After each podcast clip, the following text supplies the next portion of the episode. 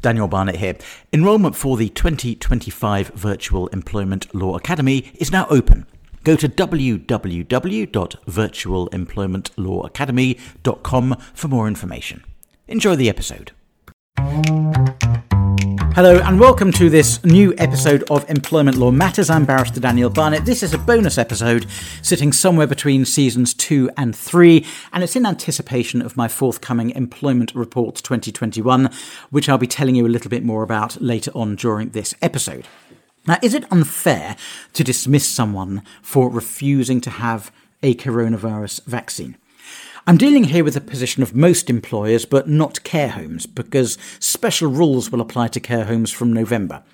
Now, this podcast is a short extract from the contents of session one of the Employment Report 2021, my all day update on the current pressing employment law issues arising from coronavirus, and you can see more about it at go.danielbarnett.com slash 2021.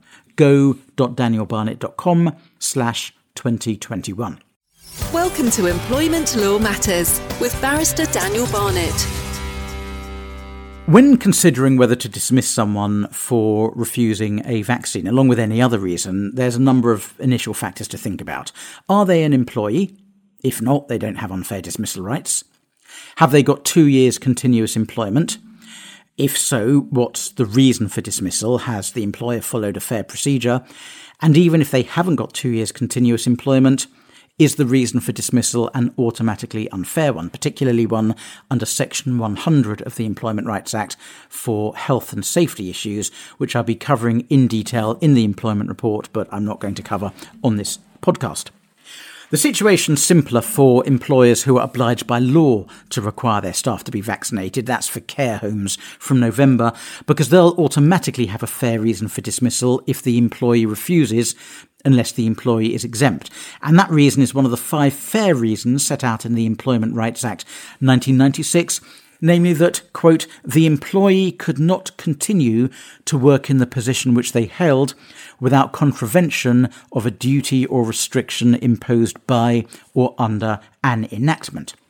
Of course, the employer's still got to make sure there's no other suitable position available that's not subject to the compulsory vaccination requirements, and the employee has to have been given a fair chance to be vaccinated. There also has to have been a fair procedure but ultimately, the dismissal is going to be relatively easy to justify. But what about all the other employers, non care homes? Well, the employee might raise all sorts of objections which the employer would have to address and consider. They can include vaccination isn't necessary or reasonable, where other less invasive measures could be taken. They could include we've managed without compulsory vaccination up to now. They could include the government doesn't require our industry to implement compulsory vaccination, so it can't be reasonable. Maybe you can't legally compel me to be vaccinated, so how can you dismiss me when I refuse? Maybe it's I can't get vaccinated because of my health or beliefs, or my pregnancy, or because I'm breastfeeding, or maybe I'm very anxious about needles or the side effects of the vaccine. I'm going to be considering all of these in the Employment Report 2021, but just in outline, the employer has to assess the objections given and think about them carefully, tease apart your reasons for wanting to implement a mandatory vaccination policy. Is it just based on health reasons? Or are there operational and financial reasons too? For example, a business might wish to avoid having to shut down in case a wave of infections strikes down their workforce staff working in a central distribution centre might be seen as more critical than workers in local shops. Or maybe employers just wish to revert to the old normal where social distancing and mask wearing aren't necessary anymore. Some rationales are going to be more persuasive than others. Now, looking at the possible objections I just listed, all of them are potentially valid. Each would need to be considered and rejected carefully. For example, the arguments that less invasive measures are available and you've managed without compulsory vaccination so far relate to the fundamental reason why you've decided to adopt a compulsory vaccination approach in the first place. And as an employer, you definitely need to address that reason with objective evidence. The argument the government doesn't require compulsory vaccination is a little weaker. The fourth reason that you can't force vaccination on someone is pretty weak because there are a range of measures you can't force an employee to do, like wear a tie, but which can be a reasonable requirement within the context of your workplace and which can result in dismissal if the instructions aren't followed. The remaining arguments health, belief, pregnancy, anxiety they relate to the individual rather than the requirement per se for the whole workforce to be vaccinated, and they, be, they may be valid reasons depending on the particular circumstances of the person and your reasonable requirements. This is where discrimination comes in. Now, in a moment, I'm going to be talking about how a tribunal would approach the question of fairness, but first, a word about the Employment Report 2021, from which this podcast is an extract. On the 6th of September, I'm presenting the Employment Report 2021, an all day seminar about the pressing employment law issues affecting the workplace arising out of the COVID 19 pandemic. You can watch it live, and it will also be recorded and available for watching on demand. Session 1 covers compulsory vaccinations. As vaccines become available for all ages, can employers insist on a no jab, no job policy for existing employees and new recruits. You'll learn the seven common objections staff have to vaccination and how to overcome them. You'll learn when dismissal for refusing to undergo vaccination will be fair or unfair. You'll learn whether and when dismissal for refusal to vaccinate because of A. health concerns, B. pregnancy or breastfeeding, and C an anti vax, an ethical vegan, or a similar philosophical belief is unlawful discrimination.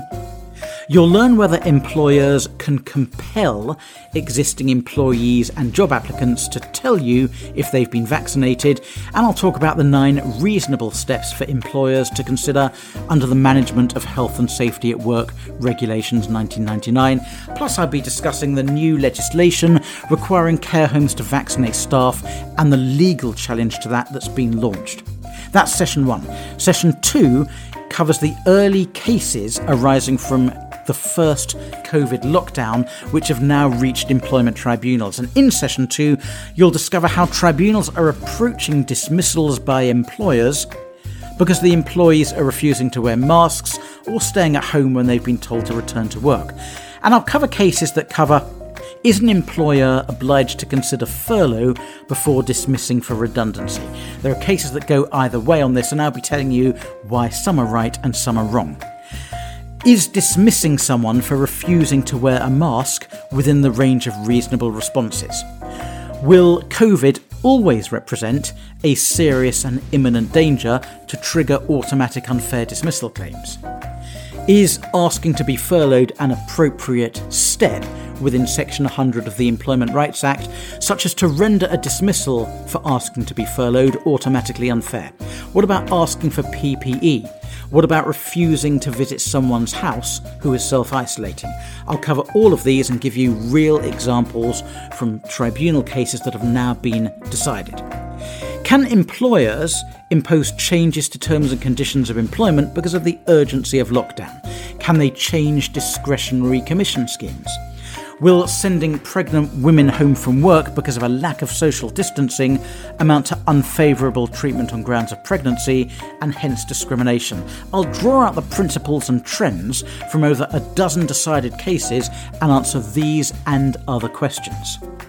That's session two. Session three is on 11 alternatives to redundancy. As the furlough scheme tapers off and ends, COVID and Brexit are likely to result in a large number of redundancy dismissals. I'll discuss 11 ways in which employers can offer alternatives to redundancy and explain the benefits and disadvantages of each. For more information, please visit go.danielbarnett.com slash 2021. That's go.danielbarnett.com slash 2021. And now, back to the podcast. There haven't been any reported cases yet in the UK examining whether a dismissal for refusing to be vaccinated against COVID is fair.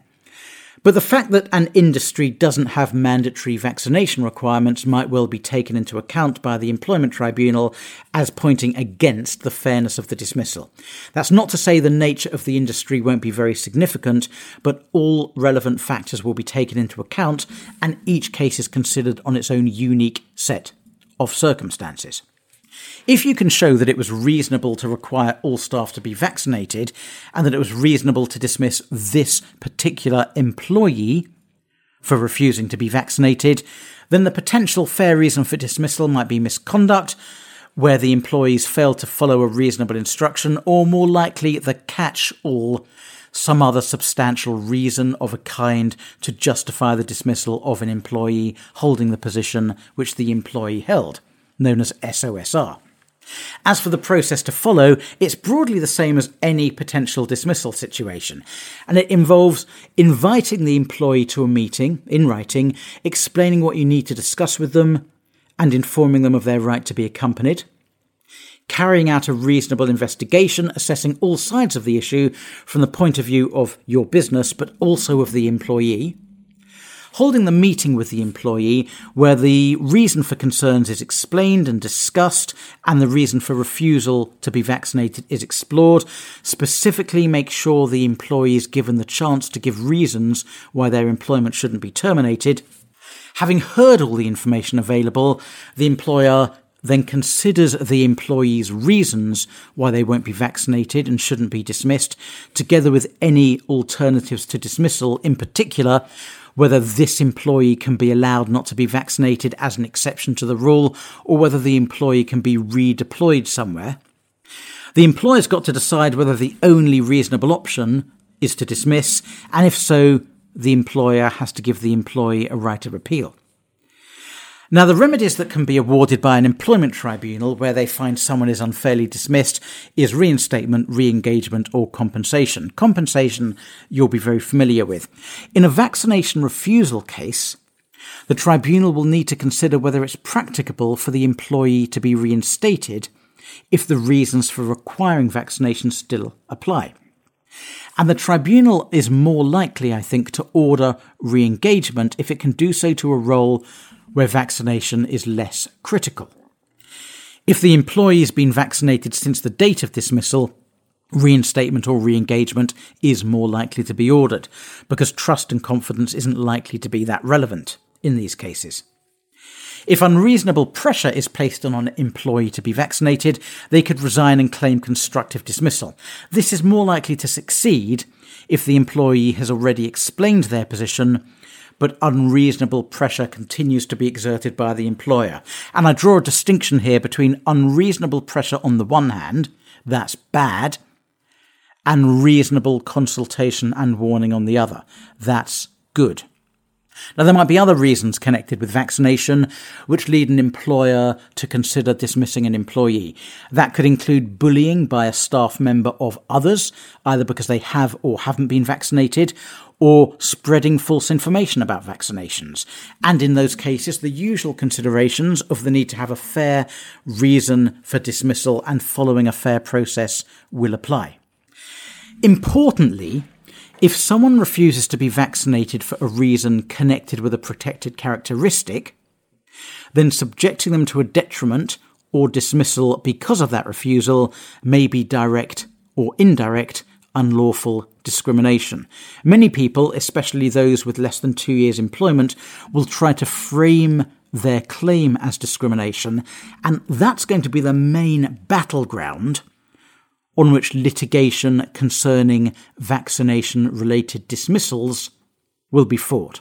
And I'm going to be covering this in detail during session one of the Employment Report 2021. I hope you can join me on the 6th of September or via the on demand recordings afterwards. Learn more at go.danielbarnett.com slash 2021. Barnett has two T's. go.danielbarnett.com slash 2021. Thank you so much for listening and goodbye. Any information on this podcast is for general guidance only. Always seek legal advice. Please see full terms at www.danielbarnett.co.uk forward slash podcast terms.